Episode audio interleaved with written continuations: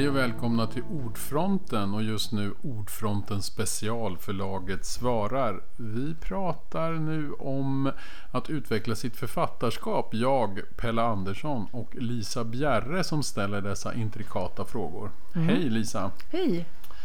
Ja, vi får vi se vad du kommer upp med nu då. Se om jag blir svarslös. Ja, precis. Och vi pratade ju om förra poddavsnittet om att utveckla sitt författarskap. Tänkte jag att vi skulle fortsätta med nu. Eh, Och jag skulle gärna vilja prata lite om pengar. Åh, Eh, och alltså, jag tänker som författare när man väl har fått en bok eller två utgivna så känner jag själv, i alla fall själv att den största skräcken är att man ska liksom bli utsparkad, alltså man liksom inte får vara med längre. Eh, och alltså om man tänker på försäljningsmässigt, när åker man ut? ja. Man åker ju sällan ut alltså. Jag tror att förlag har mycket större liksom, tålmodighet än vad författarna tror. Alltså, Jag tror nog att förlag försöker in i det längsta. Jag tror ofta att man kanske förlä- för, liksom försöker nästan för länge ibland. Alltså, och kanske till och med till men för även författaren. Att man, man vill hålla fast, man tänker att det ska gå bra, det blir bättre nästa gång och så. Mm. Och, eh, så att jag tror inte man åker liksom ut. Jag tror ofta också att det blir snarare om det blir en nedåtgående långsam kurva som till slut slutar i, i att det känns tråkigt eller då är det väl så att både författaren och förlaget kanske känner så här, ja men är det någon större idé? Varför ska jag hålla på? Allt detta jobb och så har jag så få läsare och så. så Så det händer inte det- över en natt så. Nej, utan jag tror att det liksom rinner lite ut i sanden snarare. Så tror jag det är. Eh, Men har du varit med om det, att författare som har tappat suget, sugen för att skriva? Ja, det tror jag nog har hänt. Alltså att folk liksom på något sätt ger upp lite. Eller de tycker det finns ingen mening. Eller att det tar bara lång... Alltså ibland kan det väl också vara så att jag kanske ibland tror det och sen så har de bara haft en väldigt lång paus. Eller, förstår du? Alltså, men, men, eh, men jag tror oftast inte att för, förlag liksom på något sätt rent ut säger nu har du sålt för dåligt så nu skiter vi i det här. Men en del förlag kanske är mer kommersiellt Mm. Ja. stränga så. Så kan det nog vara, absolut. Eh, och då hoppas jag att de talar om det och att de talar om det på ett schysst sätt så att man förstår att det är det det handlar om. Att vi behöver sälja mer för att ditt författarskap ska gå inte runt. att, inte att dina böcker är dåliga. Utan, mm. Nej, men det är väl oftast det som är, det kan man väl i och för sig säga är lite mitt dilemma. Att jag oftast tycker det är, är jobbigt att skylla på pengar. Jag vill ju oftast hitta ett skäl i varför författarskapet inte längre utvecklas. Eller varför jag tycker manuset inte duger. Men är det inte värre att höra? Jo men kanske, men det är också det som jag tycker är det ge- egentliga skälet till varför jag inte vill fortsätta med ett författarskap. Men säger du så till någon att du, nu utvecklas du tyvärr inte mer. Så kanske jag vill att vi bryter. kanske inte lägger orden på just det sättet. Nej, men det handlar väl om att varje manus har ju ändå sin läsning och varje manus måste vara tillräckligt bra. Och innan det manuset är tillräckligt bra så, förstår du, man kan ju Mm. bli refuserad då. Jag kan, man- alltså, vanligt är det att bok 6 inte håller. Det vet jag, ja, det Ja, kan nog hända, ja. absolut. Men det är väl inte särskilt vanligt. Nej. Men, nej, men det händer nog. Och jag menar, om jag får ett manus som jag tror det här är inte rimligt att det ska bli tillräckligt bra. Då säger jag ju det till författaren och då får ju författaren antingen tänka sig jag ska skriva om och skriva om och skriva om tills det blir tillräckligt bra. Eller så bara lägger man den åt sidan och så skriver man en ny bok. Och i den där processen så kanske man tröttnar eller skriver man en ny bok och den också inte håller så kanske det leder till att man inte... Men det är svårt för mig. Ja, ja men det är väl det är också att jag har lite svårt för det att säga att det här är, säljer för dåligt. Jag tycker också att det Ibland är det ju så att man tycker att ett författarskap är så pass viktigt för en att man vill fortsätta. Men det är klart att jag är nog, jag är nog lite för dålig på att säga att det här, det här räcker nu. Men där, vi var inne på det lite i förra avsnittet, det här med hur mycket det ska sälja och sådär. Men eh, alltså, hur skulle du definiera att en bok eller ett författarskap går bra? Om man tänker på olika genrer då, lit- en litterär författare. Men alltså man... idag är det ju tyvärr så att de litterära författarskapen, alltså de som inte är genre, de har ju svårare och svårare att sälja. Så mycket av det som är en traditionell litterär roman kanske säljer liksom från 12, ja, 1200 säger vi då som kanske ja, i botten någonstans och sen så upp till 1800, 2000, alltså de kanske ligger där mellan 1000 och 2000, många. Och så fortsätter man med det i alla fall för man tycker ändå det här ska... Det kan väl inte ni tjäna nej, då går vi pengar inte, på? Nej, då går vi inte runt. Om vi inte har ställt ner kraven oerhört så att vi också betalar väldigt lite i förskott. Om vi räknar med små upplagor och försöker vara så effektiva internt som möjligt. Och Innebär det att ni trycka lägger små upplagor och så. effektiv internt? Är det ett annat ord för att ni faktiskt gör avkall på de här antal vändor och så vidare? Nej, det brukar oftast inte bli så. Men det kanske är så att man försöker tänka på alla kostnader kring, boken i stort. Att man tänker på massa olika delar i processen. Vad kostar det där PR-arbetet? Vad kostar den där resan? Vad gjorde det där? Behövs det där? Kan vi dra ner på vissa andra rent produktionstekniska delar och så? Och Kanske hur kan vi göra ljudboken billigare eller kan vi strunta i ljudbok? Alltså att man försöker komprimera alla kostnader kring det här projektet. Så Mm. att det ska bli så billigt som möjligt. Har, har ni mycket så ekonomiskt tänk? Ja, det måste man nog säga. Och att varje projekt får då... Vissa författare får större upplagor, större förskott, mer satsning generellt och andra får mindre för vi är osäkra på hur det här kommer gå. Men ofta så är man ju också tydlig med författarna om det här. Att ja, det här vet vi ju inte hur det kommer att sälja. Eller det, och författare vet ju det ofta också. De har med sig i bagaget en försäljning. Alltså, det är klart, är man helt ny då måste man ju tala med den författaren om hur den här marknaden ser ut. Och att det här tror vi inte blir 10 000 ex och liksom Men kan, man inte, kan det inte då uppstå en situation där författare känner att ja, men på ett annat förlag skulle de satsa bättre på mig. Då skulle Jo. jag kunna vara en fokustitel, alltså en titel man satsar på just den katalogen.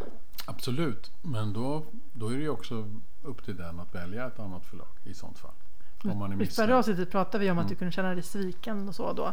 Nej men alltså, nej men det, det skulle jag aldrig, nej men sviken och sviken, men det är klart Ja, det var att mitt ord. Ja, men alltså det är väl om man har om, om det här är förutsättningarna och författaren säger nej men då tycker jag då ska jag prova ett annat förlag. Då kan ju inte jag säga något. Då, behöver, då blir jag ju inte sviken. Eller, Då har ni haft den diskussionen att, att man inte och så nöjd. länge det här är liksom rimliga, alltså säger man det. Ja, men jag tror att ja, om jag går till ett annat förlag så kommer jag att bli satsad på. Då får man ju säga, ja men okej, gör det.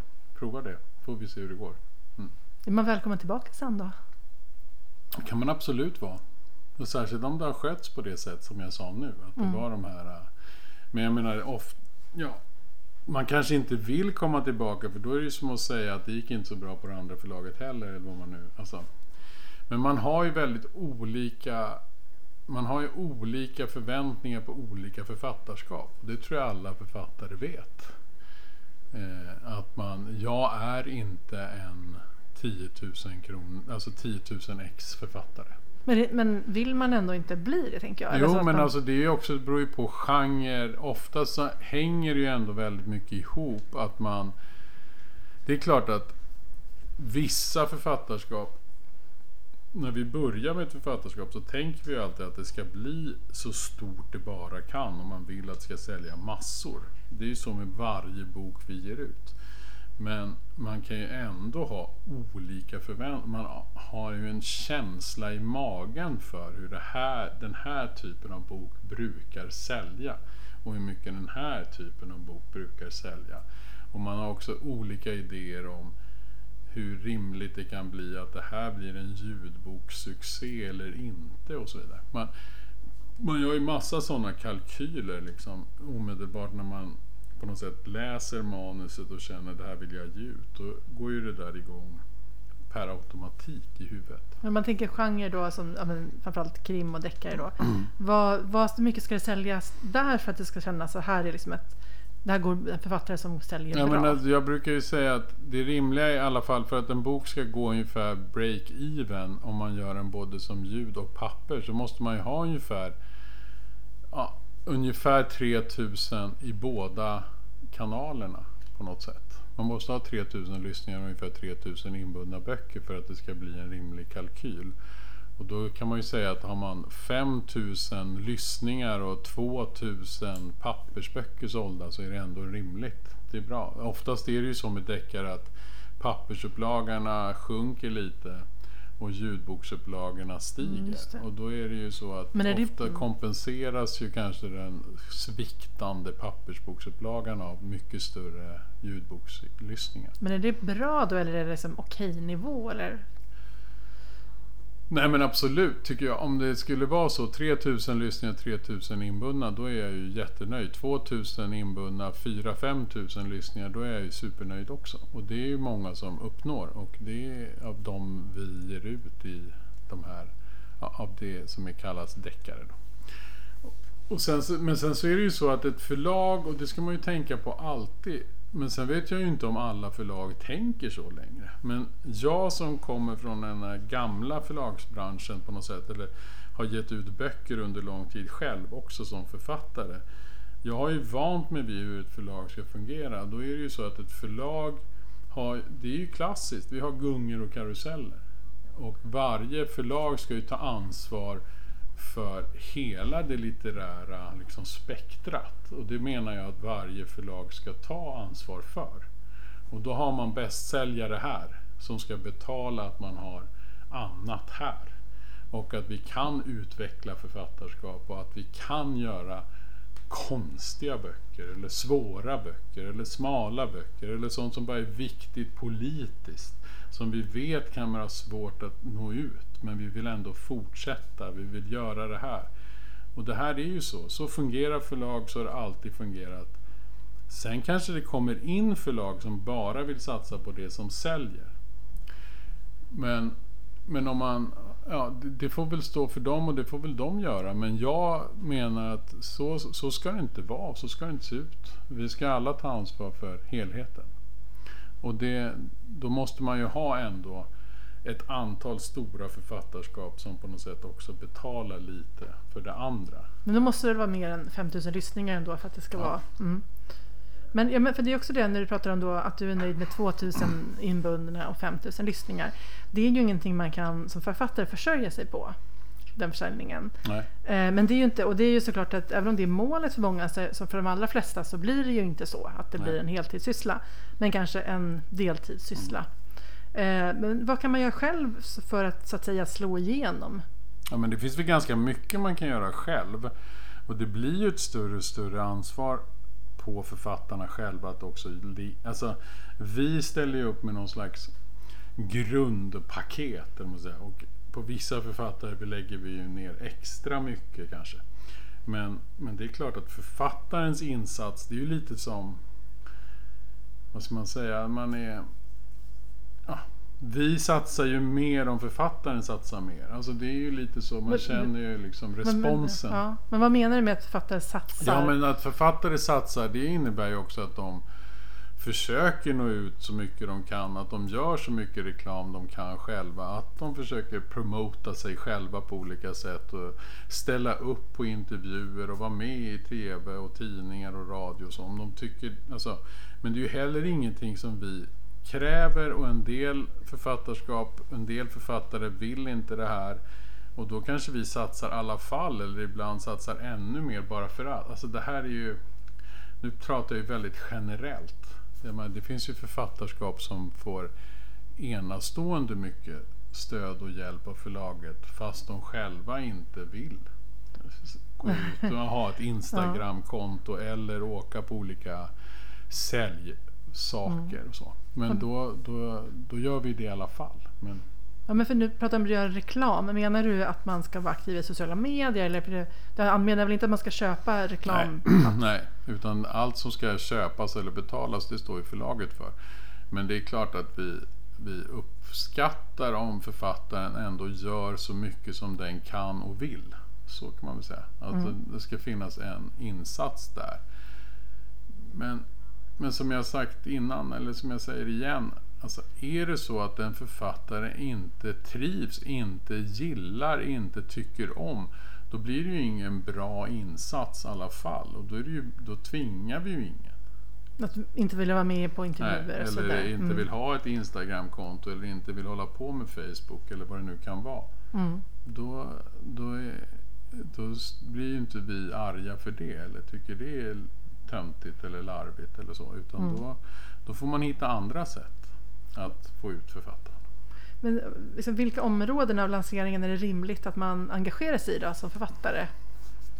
Ja men egentligen Alltså för det första så är det väl så att många författare idag tyck, ha, är ju en del av det här sociala medier-flödet och vill vara det och tycker det är roligt och delar och fixar och, och är med.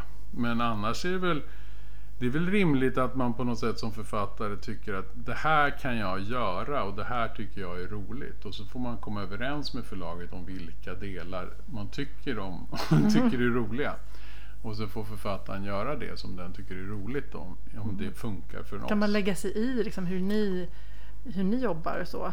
Ja men det, det är alltid väl en diskussion. Mm. Alltså det är fortfarande det jag sa också från början. Det här tillit och förtroende. Och då handlar det ju om att man kommer överens och att man har en idé om vad man ska göra tillsammans och hur man, och hur man tycker det ska göras. Och då pratar man ju om det. Men det är klart att det är svårt för en författare att ställa en massa krav.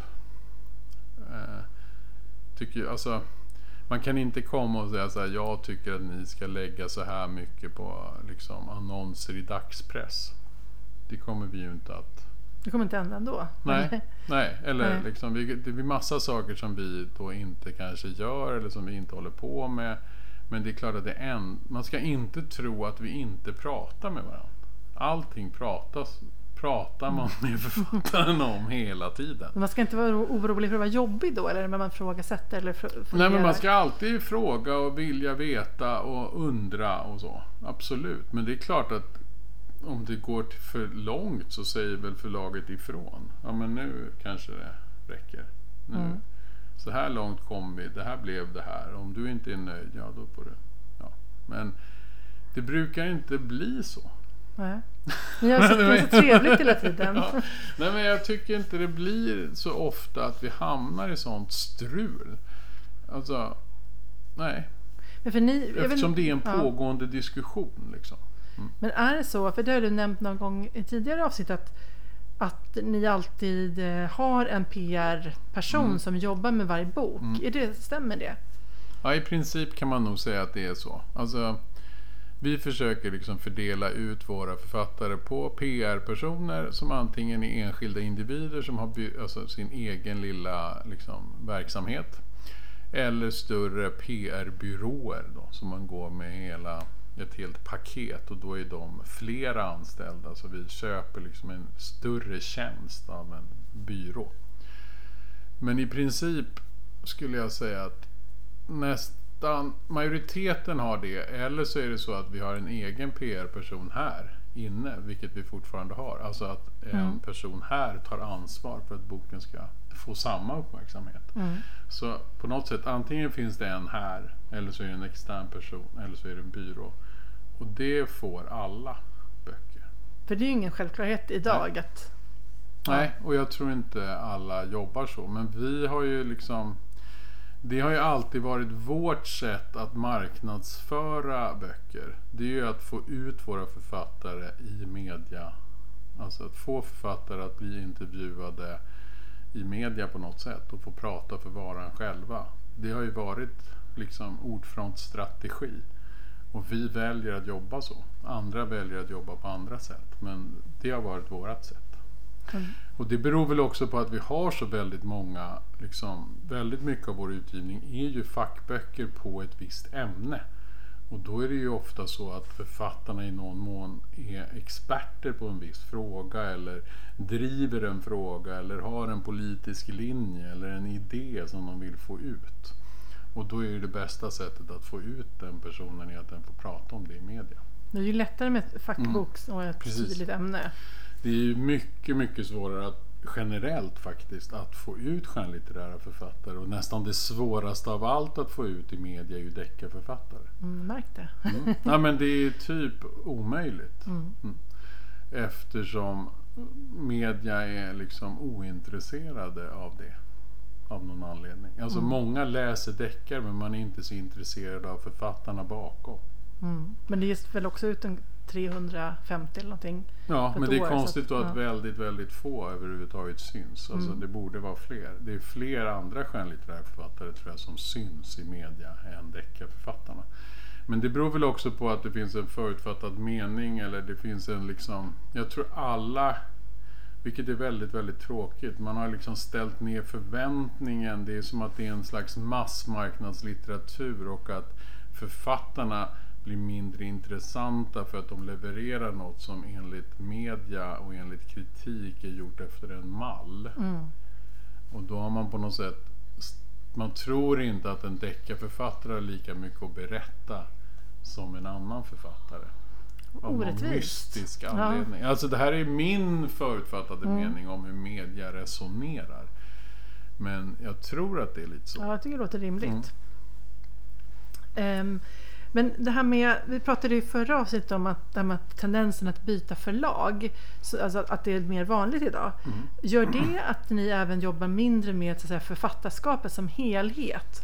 Eh, när man tänker så här, investeringar i, i eh, annonsering och så vidare och mer liksom med enskilda titlar. Ja, det, men jag tror alltid det har varit så. Alltså bokbran- nej, jag tror inte det är mindre nu. Men jag tror att liksom bokbranschen utgår alltid från alltså, själva den enskilda titeln. Det är den vi jobbar med och det är den vi ska få ut. Och det är så ett författarskap byggs upp. Man jobbar liksom inte med...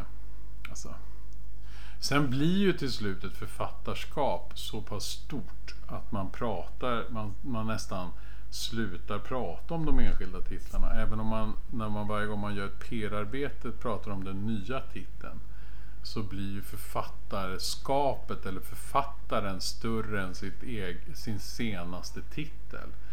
Och det gör ju att vissa författarskap är ju liksom så stora att vi pratar ju liksom om Jenny Rogneby till exempel eller Mm. John Ajvide Lindqvist eller Yvonne Hirdman eller Lars Berg, Lasse Berg eller alltså många eller Liv Strömqvist eller Mats Jonsson. Nu, nu kan jag ju inte dra hela listan här. Nu ska ingen känna sig liksom förfördelad. Men det är ju lite så att till slut blir författarskapet så pass stort att man pratar snarare om författaren än om dess enskilda verk. Mm. Men däremot så tror jag ändå att det är så att när det kommer en ny bok då är det ju den vi sätter fokus på. Och det är ju samma sak. Förlag jobbar ju ganska lite med sitt förlagsnamn. Alltså Ja. Volvo säljer Volvo mycket mer kanske än enskilda bilar. Men vi säljer ju författarskap och författare och dess verk. Mm. Så för förlaget är ju av en mycket underordnad betydelse utåt sett. Mm. Utan det vi säljer är ju en enskild titel vid en enskild tidpunkt och försöker få den att bli så stor som möjligt. Mm. Och därför så fungerar ju vi annorlunda än andra branscher. Vi, vi har ju liksom egentligen inget eget varumärke att kränga. Nej, just det. Nej. Man går inte in i affären och säger jag skulle ha en ordfrontbok idag. Nu tror jag att man säljer, alltså just Ordfront och Galago är då mer så kanske än andra Mm. förlag för vi är mer nischade. Mm. Det är svårt att gå in och säga jag vill ha en Albert Bonnier-bok. Mm. Vad är det? Det finns ju massor. Alltså, eller Norstedts Men just. Ordfront har ett starkt varumärke. Ja, just för att vi har varit så politiskt Mm. nischat faktiskt. Så är det fortfarande så att vissa människor tänker vad har Ordfront gett ut som jag kan ha missat? Eller, men ännu högre utsträckning med Galago eftersom det är ett extremt nischat och Sveriges största liksom, serieförlag. Mm.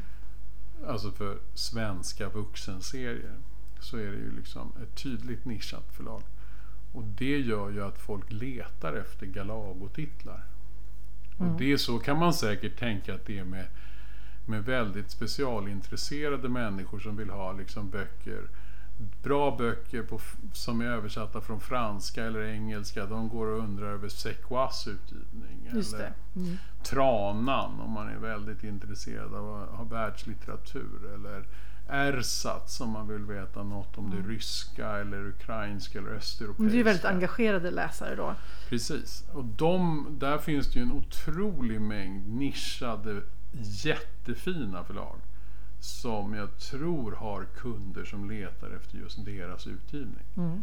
Och där har Ordfront kanske mer förr än nu varit ett sådant förlag. Så vi får ju passa oss så att vi inte liksom breddar bort oss. Just det, när vi är för breda. Mm. Eh, Men om man tänker sig att man nu blir en framgångsrik författare då, i termer av försäljning. Hur förändrar det relationen till förlaget? Tänk att maktbalansen måste ju då förändras. Precis, man blir jättenervös. Nej. nej. Men, nej, men alltså det är väl klart så att det, det ska man också ta med i beräkning. Det kan jag tycka ibland det blir lite orättvist i, i mediediskussionen om man pratar om författare och förlag och så att förlagen är liksom stora och starka och den enskilda författaren är det alltid lite synd om. Ja. Eller? Det blir alltid liksom författaren är svag i förhållande till sitt förlag och så. Mm. Men, vissa, men i många fall är det ju precis tvärtom.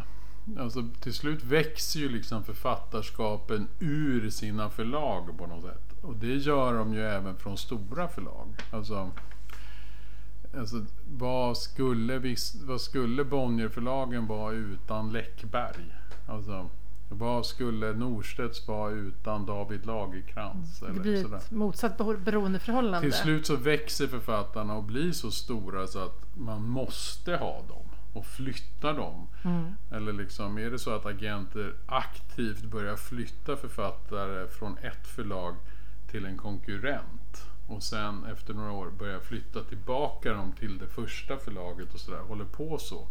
Då märker man ju också hur maktbalansen att agenterna får stor makt också då. Ja, det blir ju det. Om man, om man som agent sitter på några av de största författarskapen då kan man ju styra väldigt mycket av vilka förlag som ska vara de framgång, framgångsrika. Mm. Och det där är ju förstås gör ju att förlagen också är, de, vi är ju extremt beroende av våra författare. Men jag menar att om man har byggt det här förtroendet, den här tilliten som jag talade om och att man har visat att man står där i liksom regn och rusk Mm. och i solsken.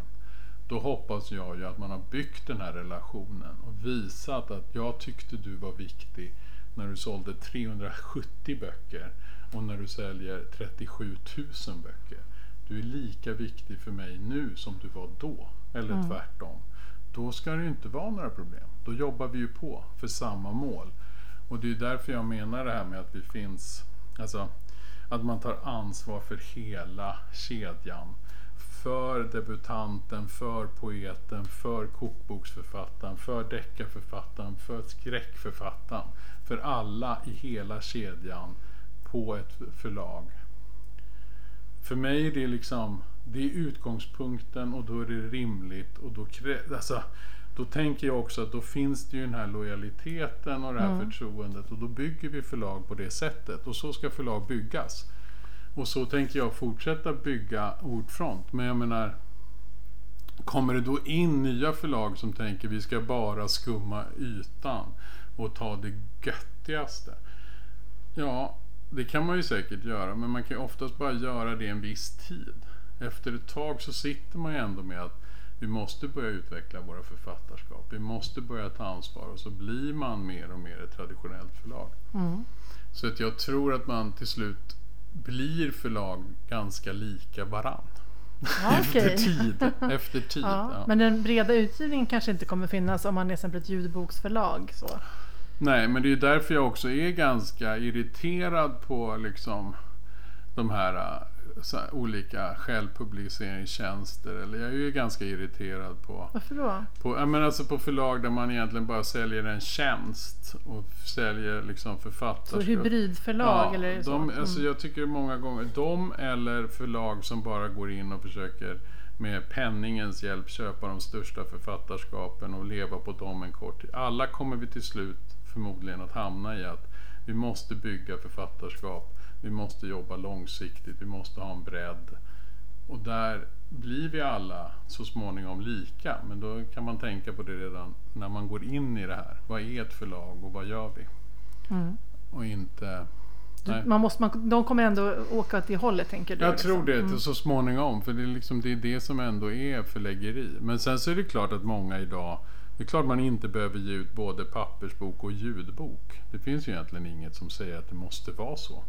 Utan vill man satsa bara på ljud och är ett ljudboksförlag då får man ju göra det. Men det jag menar är att ska det bli bra böcker i ljud så borde man lägga ner samma möda, kraft och Mm, kvalitetsarbete som vi gör på, för våra böcker. Mm. Men ja, det kan ju bara stå, det får ju de svara för om de gör det eller inte. Men det är synd om det skulle bli en massa kanonmat i ljudboksbranschen bara för att man vill släppa ut väldigt mycket utan att redigera det och så. Mm. Ja, men om- man nu blir framgångsrik då, Mm. eh, kan man ställa andra krav? Menar, en sak är ju såklart förskott, men också själva arbetsprocessen. Till exempel att man önskar vilken redaktör man vill ha eller alltså sådana här saker. Kan man liksom, hur, vad är liksom rimligt och vad, hur funkar det? Alltså oftast är det ju så att om du har börjat med, alltså det är klart att man får större förskott för man säljer fler böcker. Vi trycker fler böcker och är det så att vi trycker redan 10, 15, 20 tusen böcker från början så är det klart att det genererar mycket mer pengar. Alla förskott är ju relaterade till en upplaga. Och ni har inga sådana förhandlade förskott eller, utan, eller som det utgår alltid av en upplaga? I vårt fall gör det det. Vi tänker alltid en upplaga och sen så styr det förskottet. Så att det, det, nej, så är det i alla fall. Och då menar jag faktiskt i alla fall. Det finns ingen författare som har det på något annat vis. Men, men sen det här med att vä- alltså att man skulle få liksom någon slags extra räkmacka på något sätt. Men så funkar det ju inte eftersom det ofta så är det ju så att du har ju börjat ditt författarskap med, med en förläggare på ordfront antingen med mig eller med Jenny och sen så har du ju den förläggaren. Om du trivs med den. Och det gör då stann, alltså, trivs man så stannar man. Och ofta så har man ju samma redaktör i den mån att vi kan få ihop det. Mm. Men det är ju inte alltid det går för att ett förlag kanske liksom som ordfront, vi ger ut fler och fler böcker, då måste vi ha fler och fler redaktörer och då kan det vara svårt att pussla ihop detta stora schema. Men i princip har ju författare, om de trivs med sin redaktör, samma redaktör också livet ut, om det går att ordna. Men är det vanligt att författare blir lite diviga? Nej, det skulle jag inte säga. Är de diviga så är de diviga redan från början. Jaha, okej. Det, det avslöjas direkt. Nej, men författare är inte särskilt diviga generellt, nej. Nej, så det är inte någon som någon säger så här bara, men jag struntar att ni har liksom bokat upp Helena till den här boken för jag ska jobba med henne. Liksom. nej det händer inte. Nej, det Nej. inte. Nej, och jag vet inte om det är så. Ibland har det hänt att någon har sagt så här, jag måste få fortsätta jobba med Helena eller Katja eller Anna-Kajs eller Eva eller Jan-Erik eller vem det nu är som är våra redaktörer. Men då försöker vi ju då, då får man ju som ibland säga så ja, men nu är det den här arbetsbördan ser ut så här. Då får du, antingen får du komma ut i juni eller i september. Och Mm. nu, får, nu är det upp till dig att välja om du tycker att den här redaktören är så viktig för dig. Då, Mm. Vi kan ju inte liksom plocka bort en annan författare för din skull. Det är ju helt orimligt. Nej, Det nej. går ju inte. Nej, Ehm, då får de passa Ja. sig. Så vet du, det, en gång så jag vet att du har prat, nämnt om en gång i ett annat sammanhang, är det här med vad som sägs framgångskurvan. Att en del författare får ju en stor succé med den första boken. Eh, och att sen kanske inte den försäljningen då motsvaras i i resterande författarskap. Alltså hur, att det, är ganska, det kan vara ganska tufft att, att hantera det. Mm. Vad, vad kan du säga om det? Liksom? Vad, vad är utmaningen i det? Jo men det är klart att det kan vara, tror jag, jättetufft för många om, om att man kanske får ett stort genomslag. För det är inte heller helt ovanligt, även om det inte blir ett enormt genomslag så är det ganska lätt att debuten ändå får uppmärksamhet. Mm. Och att det är lättare för oss att liksom ibland sälja in eller få skapa buzz kring en debutant än en författare som kommer med sin tredje eller fjärde bok. Att det är liksom lite... Man kanske säljer hyfsat bra fortfarande men man får inte samma ego, Uppmärksamhet, egotripp Kan man inte, om man, man skriver genre kan man inte bara starta en ny serie då så blir det som... Det kanske funkar, jag vet inte. Men det, det kanske är ett tips. Men annars så tror jag att den där nedgången, den får man ju också på något sätt pedagogiskt tala om. Att det kanske inte är lika lätt nu som det var när du debuterade. Nu måste vi tänka så här. Så kan det vara. Att man får liksom prata om det. Men det kan ju också vara så att, tror jag, alla författare måste nog tänka på att konjunkturen för ditt författarskap kommer att gå upp och ner. Mm. Och det kommer att vara så, har du valt det här och du tänker faktiskt på riktigt att du ska hålla på med det här hela livet. Och du kanske ändå inte kan leva på det hela livet men du vet att ja, i rimlig mån ska jag ha det här som mitt andra jobb om inte det är mitt huvudsakliga jobb. Då måste man också tänka på det att, att kurvan kommer att gå upp och ner. Oavsett hur framgångsrikt det blir. Oavsett faktiskt så är det så. Att titta på en P.O. Enquist eller en Kerstin Ekman eller de här riktigt stora eller Claes Östergren. Det är klart att de kanske aldrig har liksom sålt jävligt dåligt eller fått sjukt dålig kritik. Men deras liksom plats på Parnassen har gått lite upp och ner. Mm. Och ibland vet jag att det finns, jag har ju också jobbat på en kulturredaktion, att liksom att få, ibland kunde det vara så, vad fan vill ingen skriva om Kerstin Ekman i år? Det var konstigt. Och inte i år heller. Alltså att det, och sen fick man ändå ut den där recensionen och fick någon att skriva om det. Men alltså att man är, man har olika, man har olika värde under olika tider. Aktualitet. Ja. Mm. Och ibland träffar man rätt och ibland träffar man mindre rätt. Och det där är ju en, en kurva som man måste lära sig leva med. Och det är bara, så är det väl för alla alltid. Alltså även i det vanliga livet, även om jag jobbar på Konsum så har jag upp, ups and downs. Och, Då kanske de är mer interna. Det kanske Ja. inte är så att alla Nej. kunder väljer den andra kassan i två år. Liksom. men, men, men man kan veta att det är inte, liksom, livet går upp och ner och det gör liksom alla sådana här... Sen så är det klart att alla som håller på med konstnärliga yrken kommer ju alltid vara utsatta för det här, för det är ju godtycke. Alltså plötsligt så byts liksom kritiker, man har kanske följt som en viss generation, den generationen tappar inflytande, nya generationer kommer. Men efter ett antal år igen så kommer det en ny generation som kanske hade andra förväntningar, gillar annan litteratur och så plötsligt så blommar någon upp igen. Mm. För den plötsligt är älskad på nytt av den här nya generationen. Så att det är ett långsiktigt, tålmodigt, krävande och ett ganska tufft jobb man har valt om man vill vara Alltså det är ju samma med skådisar eller konstnärer i andra genrer. Man måste liksom Man måste bestämma sig för att man också tål det. Att nu kommer jag inte vara poppis eller nu gör jag det här. Och man kommer också få massa skit för man står för saker i- vid en viss tidpunkt. Och, något, och plötsligt är konjunkturen någon annanstans. Det är klart att det var lättare för Ordfront att vara framgångsrika med mycket av vår vänsterlitteratur när vänstern bestämde vad man tyckte var bra och dåligt och hur samhället skulle se ut. Idag är det tuffare, mycket tuffare. Men då får man ju bara bita i det sura äpplet också och tänka Ska vi bara överge det och springa där massorna är? Eller ska vi fortsätta göra det vi tror på? Och så är det ju författare också. Mm. Man får bara fortsätta göra det man vet man kan och som man är duktig på. Och hålla fast vid det. Eh, Jag tänkte vi skulle eh, avslutningsvis prata lite om det som kallas för författarvård. Hur skulle du definiera det? Nej men det är väl Alltså för det första så handlar det väl då om det där som vi har pratat om redan. Att, att liksom ändå, det är klart att jag kan vara dålig på att svara på mail eller man sumpar en och annan mail eller man kommer för sent till något eller man är stressad och så. Men i grunden handlar det väl om att man ändå har byggt upp någon slags tillit med författarna så att man kan ställa frågor, man får svar, man, man tar hand om författarna, man lyssnar på författarna.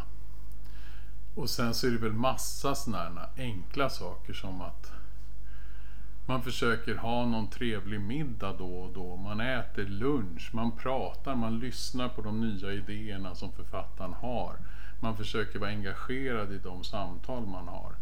Man har releasefester som egentligen är oftast egentligen lite onödigt ur någon slags försäljningssynpunkt. Men man, man har det här, man samlar dem som är nära.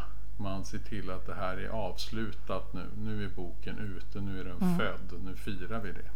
Och sådär. Det finns många sådana saker. Och att förlaget har rimligt ofta någon slags bjudning eller fest. Och man försöker umgås med författarna. Men jag tror det viktigaste är att man, man känner att om det är, är, är i ett läge mellan böcker och ringer förlaget eller mejlar förlaget så ska jag ändå få svar och de ska prata med mig om det här. Och nästa bok och hur det kan bli och så.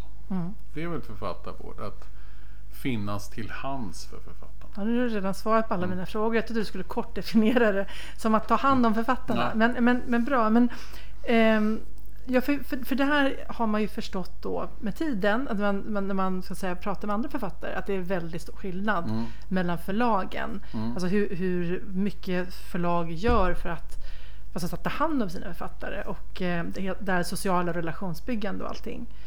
Eh, och vissa förlag vill ju inte göra sådana saker som bara är så här författarvård, som inte, liksom, de vill inte ge några pengar. Jag tänkte att vi ska ha några korta frågor här. Vad, Mm. Du har lite grann svarat på det här, men Mm. alltså, vad anser du är författarvård och vad är liksom någonting ni gör för verksamheten? Eh, första då, inbunden bok. Ja men det gör vi ju på alla böcker. Ja, Så- men är det författarvård eller Nej, gör ni det för... inte alls. Det, För- är- det är ju det vi gör. Men det finns ju ändå förlag som går i den riktningen att man Ja. ger ut inbundna böcker som författarvård för att man vill ha en bok i handen. Ja, och det är väl ett typiskt... Alltså grejen är ju så här. Att vi... Våran plan, eller det har varit så hela tiden. Sen vet inte jag om det kommer att bli skillnad på sikt. Men hittills har vi ju sagt att vi ska försöka hitta de böcker som säljer tillräckligt mycket både inbundet och i ljud. Så att vi kan göra både och. Och det är våran plan fortfarande. Sen får vi se om vi misslyckas med det. Men, men vi tänker liksom inte döda bokmarknaden, alltså den fysiska bokmarknaden med massa böcker som bokhandeln inte vill ha. Bara för att vi har lovat. Då sänker vi vår egen marknad. Då gör vi oss ju bara liksom, då blir det ju bara trötta miner i bokhandeln. Mm. Kommer en inbunden bok, en originalutgivning från Ordfront så ska det vara en bok som vi tror att bokhandeln kan sälja med stolthet. Mm. Och sen släpper vi den i ljud också och det ska vara samma sak där. Annars så, nej, nej. Eh, att ha en liten PR-konsult. Ja men som jag faktiskt har sagt innan, det är ju inte att anlita PR-konsulter gör vi ju nästan på något sätt som en del av vårt arbete. Det är så vi försöker få ut författare. Och det är klart att vissa har en anlitad PR-konsult eller PR-byrå. Vissa har internt i arbetet.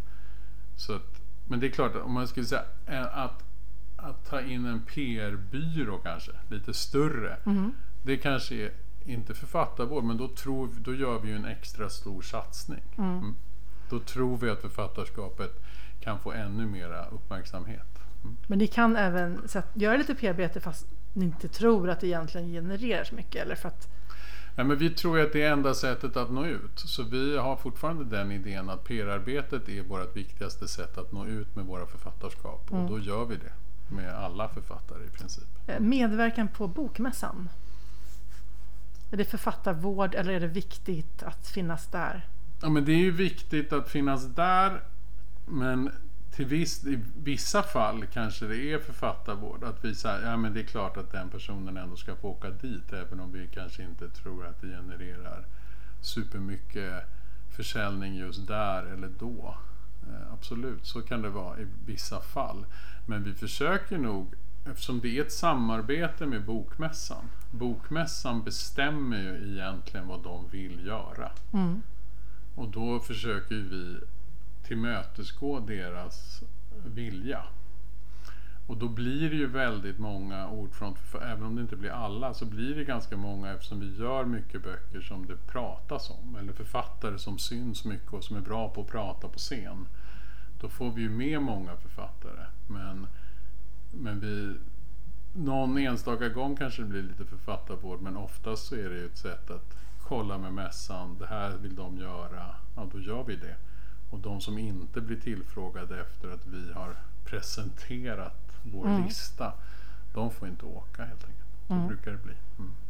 Eh, och då har du redan svarat på det här med releasefest. Det är författarvård. Ja, det skulle man nog i princip säga. Alltså, det är klart att vissa stora författarskap ibland kan liksom dra med sig media, människor, journalister, viktiga personer och så. Då kan du få ringa på vattnet.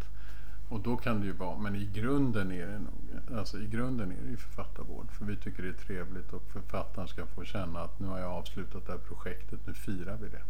Och vad ska man göra som författare om man är liksom besviken på just författarvården hos sitt förlag? Och då får man ju börja med att tala om det för, författ- för förlaget. Att det här var ju lite, det känner jag mig lite åsidosatt eller inte sedd eller inte, ni har inte brytt er om mig eller ni har inte lagt ner den kraft och krut som jag hade hoppats på att ni skulle göra. Och säger de då att nej men det är så här vi gör, ja då får man väl kolla om det finns något annat förlag som kan bjussa på det. Men jag menar förlag är ju dåliga på att också kanske säga vi kommer bjussa på allt det här. Mm. Att jag sitter och säger det här i podden är ju lite dumt men grejen är ju att man, man gör ju det här men man, men man är ju liksom, man lovar ju inte allting från början utan man tänker så här ska det bli. Och jag menar vi har ju också, ibland gör vi ju förlagsfester eller Releasefesten kan ju ibland vara att författaren själv arrangerar alltihopa och vi betalar 3000 spänn för att det här ska Mm. hända. Alltså för att vi inte, och jag menar ibland hinner vi ju inte med. Mm. Så att jag menar, det är klart att ibland kan det vara så att, att vi inte kan finnas på plats. Vi är ju inte tillräckligt många. Eller jag och Jenny kan ju inte fördela oss till 15 fester. Går du inte på alla releasefester för böcker du är förläggare till? Jag försöker gå på alla men det är inte alltid jag klarar av det. För jag kan vara borta eller jag kan vara upptagen med något annat. Eller, eller att författaren vill ha det på en helg. Och då brukar jag ofta säga nej. För jag vill inte ta fredag, lördag, söndag i anspråk. Det gör jag på massa andra sätt för förlagets skull.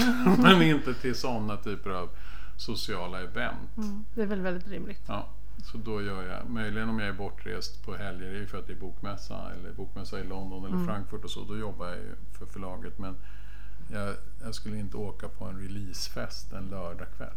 Nej. Nej. De här orden tänker jag vi kan säga tack så mycket för att du svarade och tack till alla som har lyssnat. Ja, tack. Jag hoppas att jag har varit så ärlig som jag bara kan. Det, Tack det tror jag så också. hemskt mycket. Ja, vi återkommer med fler förlagets svarare så småningom. Och tack och hej och ha, kan man säga ha en trevlig sommar? Det tycker jag. Mm. Ha en trevlig sommar du också Lisa. Tack detsamma. Hej då. Hej.